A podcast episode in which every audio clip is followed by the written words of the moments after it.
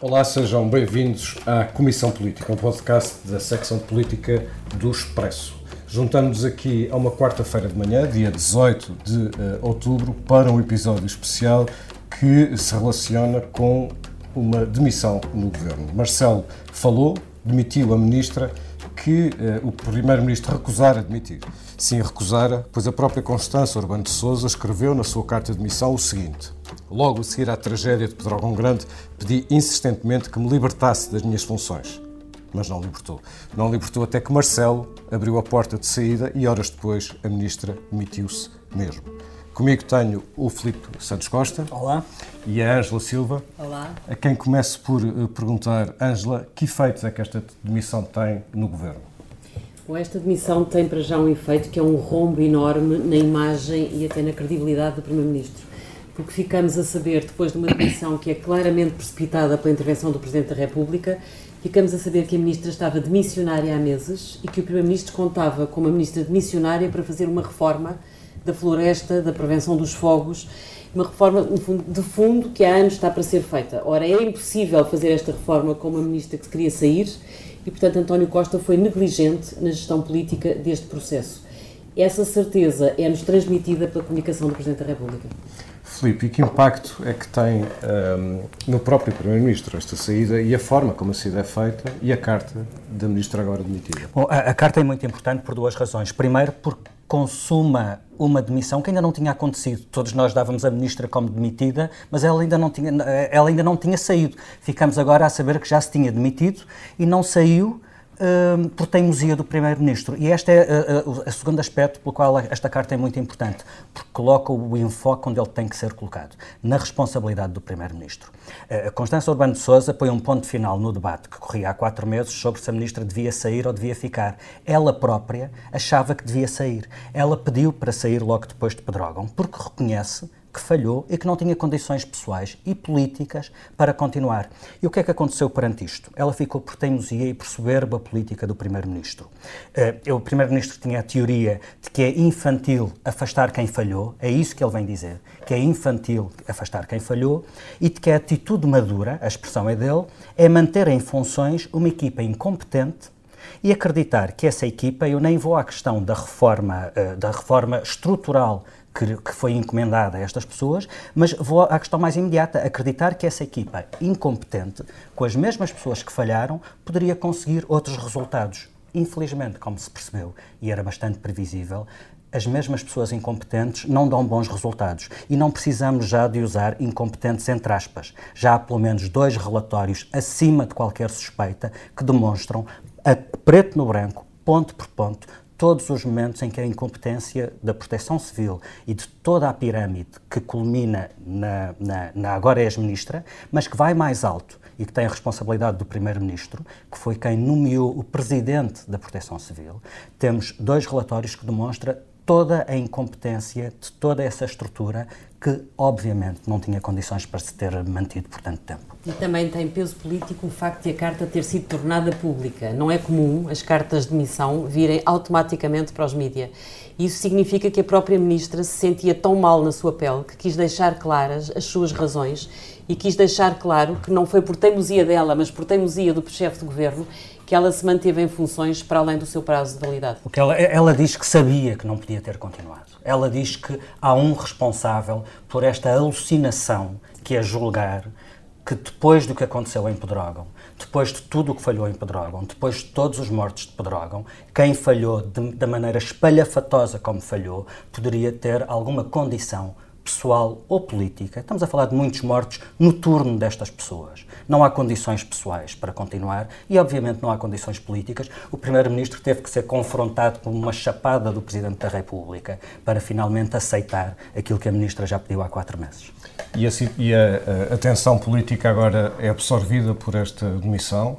ou ela escala para o Primeiro-Ministro? Como é que o Primeiro-Ministro, uh, que fica agora com o ónus político não é, da situação, como é que o Primeiro-Ministro pode, uh, ou não, uh, dissolver esta tensão? É um grande teste à capacidade política do tal politicão de que nós falávamos no podcast ontem. António Costa vai ter que, em primeiro lugar, digerir o murro no estômago que Marcelo Rebelo de Sousa lhe deu ontem à noite. depois vai ter que reformatar o discurso que fez nos últimos dias, em que se mantinha teimosamente a defender uma ministra que afinal já queria ter saído e que ele é obrigado a admitir sob pressão e vai ter que decidir também se quer aproveitar esta oportunidade para fazer sair outros membros do governo que também estão igualmente desgastados. Um deles é o Ministro da Defesa, que aliás o Presidente da República já deixou perceber que também entende que já devia ter saído, e outro é o Ministro da Economia, que uh, está praticamente desaparecido em combate numa altura em que se quer fazer do crescimento uma das grandes bandeiras políticas deste governo. Portanto, a grande, a grande decisão que Costa vai ter que tomar nas próximas horas, provavelmente, é se quer aproveitar o Conselho de Ministros de sábado para anunciar outras saídas se, se quer continuar a fazer, a, a protelar essa remodelação, que no fundo foi por uma questão de timing que ele manteve Constância Urbano de Souza em funções. Deixa-me só dizer uma coisa sobre a questão dos timings da remodelação.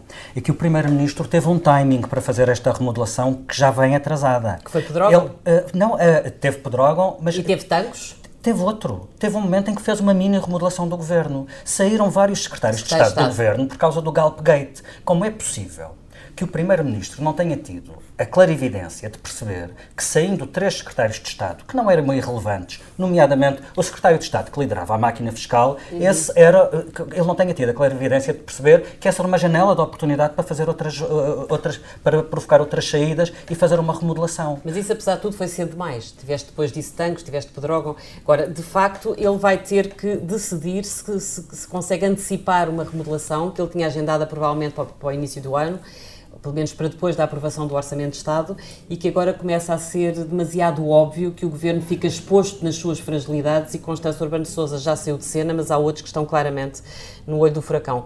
Agora, também me parece uh, muito importante ver como é que Costa vai responder ao Presidente da República. É isso, porque isto altera a relação entre o Presidente e o Primeiro-Ministro. Chamaste-lhe um murro no estômago, o Filipe chamou em, falou em chapada.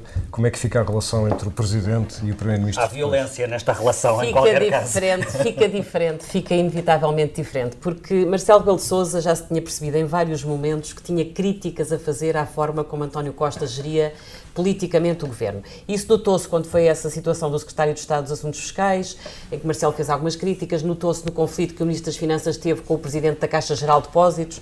Aliás, é curioso que também na altura Marcelo Rebelo de Sousa suspendeu a sua agenda durante dois dias, ficou a pensar, nós estranhámos muito o silêncio dele e depois ele veio fazer uma, uma comunicação pública em que uh, criticou frontalmente o Ministro das Finanças mas foi sempre tudo de uma forma, apesar de tudo, bastante suave.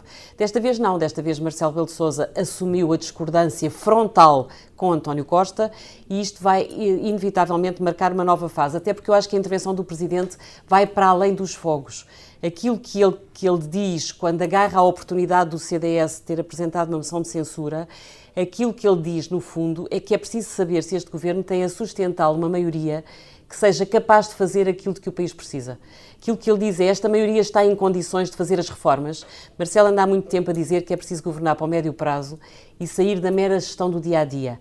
E ontem no discurso é isso que ele lança para cima da mesa o senhor tem uma maioria que sustenta aquilo que eu exijo que você faça? Esta é a pergunta que ele deixa a António Costa. Se olharmos só para a reforma da floresta, sabemos que o PC, um dos parceiros de António Costa, esteve contra a reforma da floresta que ele quis fazer. E, portanto, o que o Marcelo veio fazer foi expor as debilidades desta maioria que sustenta o governo e numa altura em que a, di a direita se reformata, em que, se, em que vem aí um novo líder do PST, em que a líder do CDS ganha peso político no xadrez nacional, Marcelo está claramente a dar gás ao tal novo ciclo que ele, como grande analista político, anteviu há uns meses atrás. Filipe, hum, esta é uma das questões também do, do, do discurso do Presidente, porque compromete eh, a esquerda. Nós ainda ontem, quando gravávamos aqui o episódio anterior hum, da Comissão Política, dizíamos que eh, neste momento parece que não há oposição em Portugal, porque a direita, enfim, o PSD está uh, em autorreflexão, ou em autocombustão, uhum. ou em auto, enfim, emulação, ainda não percebemos bem, um, eh, e porque a esquerda, o Bloco de Esquerda e o PCP estão neutralizados pelo seu próprio acordo. Mas, mas ontem o Presidente, no seu discurso, compromete todos. Uh, em relação à esquerda, ao PCP e, o, e, ao, e ao Bloco, uh, que impacto e convocatória é que recai agora sobre eles? Bom, a primeira, a primeira um, conclusão que a esquerda poderá talvez retirar daqui é que há vida para além do déficit. E não é uma conclusão irrelevante se a tirar neste momento, porque repara, por ironia, Uh, toda a atenção do Primeiro-Ministro, do Governo e até nosso da comunicação social nestes dois anos tem estado focada em duas questões: o desempenho da economia e a solidez da maioria deste Governo.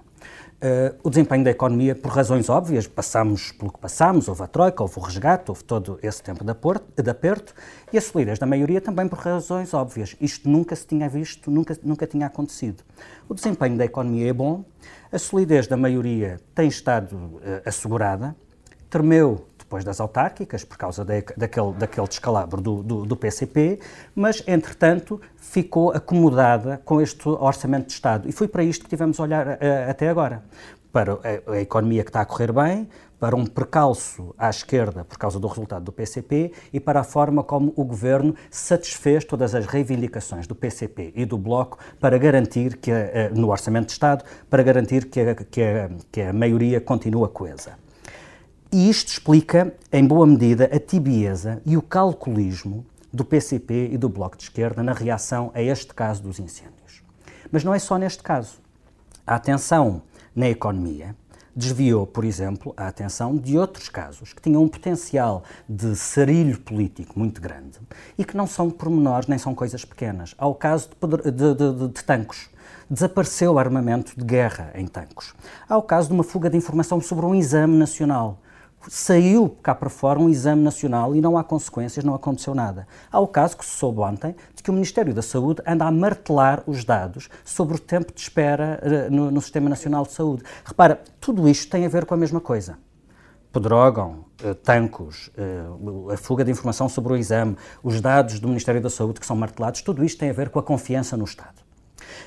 A questão é que tudo isto era apagado pela, pela, situação económica. Mas, desse ponto de vista, já estamos num momento de normalidade. Não continuamos a viver sob resgate. E, portanto, há espaço para olhar para outras questões. E, sobretudo, quando a outra questão é o que aconteceu em Pedrógão, o que aconteceu no fim de semana passado, e a outra questão se contabiliza em mais de 100 mortos e mais de 200 feridos, é óbvio que não se pode desvalorizar politicamente aquilo que está a acontecer. E à direita, eh, Ângela, que, que, que, espaço é que se abre e que espaço é que, é que o próprio Presidente, eh, que espaço de compromisso é que o próprio Presidente lança para reformas, para que o Parlamento uh, se pronuncie, como ele disse, sobre se deve o Governo ou não manter-se em funções, e ainda ninguém tinha dito isto, portanto, colocar a questão no Governo manter-se em funções ou não, e não apenas uh, na Ministra. Um, à direita, o que, é que, o que é que se pode. Para a direita, esperar? isto é claramente uma oportunidade. De certeza que muita gente do eleitorado de centro-direita que andou a dizer mal de Marcelo Rebelo de Souza nos últimos meses deve-se ter sentido reconfortado ontem à noite, porque pela primeira vez Marcelo descolou de Costa e era isso que a sua família política esperava. Agora, há aqui uma coincidência feliz para os candidatos à liderança do PST, seja quem for que ganhe o partido, apanha um clima bastante mais favorável à afirmação da oposição, porque acabou o namoro Marcelo Costa nos termos, pelo menos, em que foi vivido até aqui. Também não vamos estar à espera de uma ruptura brutal entre o Presidente da República e o Primeiro-Ministro. Eu acho que ambos vão ter inteligência para uh, acalmar um pouco as, o fogo de ontem à noite. Agora, é evidente que há uma nova etapa e que isso é uma oportunidade, quer para o PST, quer para o CDS. Para a esquerda, eu acho que quer o PC, quer o Bloco vão tentar, nesta moção de censura, cavalgar o argumento de Jerónimo de Sousa de ontem, que é dizer isto são tudo jogadas partidárias, isto é uma coisa do CDS e, portanto, vão tentar desvalorizar isto, ou seja, há um sinal de que esta maioria, maioria se quer manter. Agora, para o PSD e para o CDS, é de facto uma lefada de ar fresco e eles vão ter que cavalgar muito a ideia central da intervenção de Marcelo, que é há ou não uma maioria capaz de fazer as reformas essenciais no país. Sair da mera gestão casuística do dia a dia e da base da sobrevivência política e passar para uma nova etapa bastante mais exigente e mais consistente, em que se pense mais no país e menos na sobrevivência de três partidos políticos. E de que maneira é que o novo ciclo que o Presidente da República ontem apelou pode uh, avançar? Bom, a primeira questão é precisamente a que a Ângela colocou, ou seja, se o governo for capaz de passar a ser um governo por inteiro e não um governo de gestão, já temos qualquer coisa de novo ciclo. Se António Costa for capaz de fazer uma remodelação do governo uh, uh, que, que o torne mais eficaz e menos dependente do primeiro-ministro, porque repara, isto que aconteceu uh, em Pedrógão, esta admissão, abala o próprio Primeiro-Ministro. Foi a decisão, uh, foi a decisão política de António Costa que falhou, foi uma brutal, um brutal erro de avaliação política, tudo isto que aconteceu uh, na administração interna depois de Pedrógão. Ou seja, se António Costa conseguir construir um governo menos egotista e menos focado na sua personalidade, um, talvez o governo ganhe alguma coisa com isso. Eu não tenho a certeza que ele seja capaz disso. Agora, há outra questão que eu queria colocar: é que o novo ciclo, no caso concreto disto que se passou na floresta, no caso concreto deste, desta gota de água que fez uh, desaparecer o estado de graça, há uma reforma pela frente, há uma reforma que tem de ser feita. E é uma reforma que não tem a ver apenas com a reforma da floresta, não tem apenas a ver com mais eucaliptos ou, ou matas mais limpas. Toda a gente está razoavelmente de acordo em relação a isso. Tem a ver com uma reforma que António Costa já teve a oportunidade de fazer uma vez. António Costa, em 2006, eh, era Ministro da Administração Interna, mas também era Vice-Primeiro-Ministro. E teve na mão esse dossiê e tomou uma opção disse que ia mudar tudo. Ele disse uh, uh, em 2006 coisas muito parecidas com as, que, com as que diz agora, e essa mudança que ele promoveu eh, focou-se no combate e não na prevenção. Focou-se na defesa de vidas uhum. e não na defesa da floresta. E focou-se no novo edifício da Autoridade Nacional de Proteção Civil. Aquilo que se vê hoje, passado este tempo, é que o combate falhou, as vidas perderam-se e o edifício da Proteção Civil é uma ruína.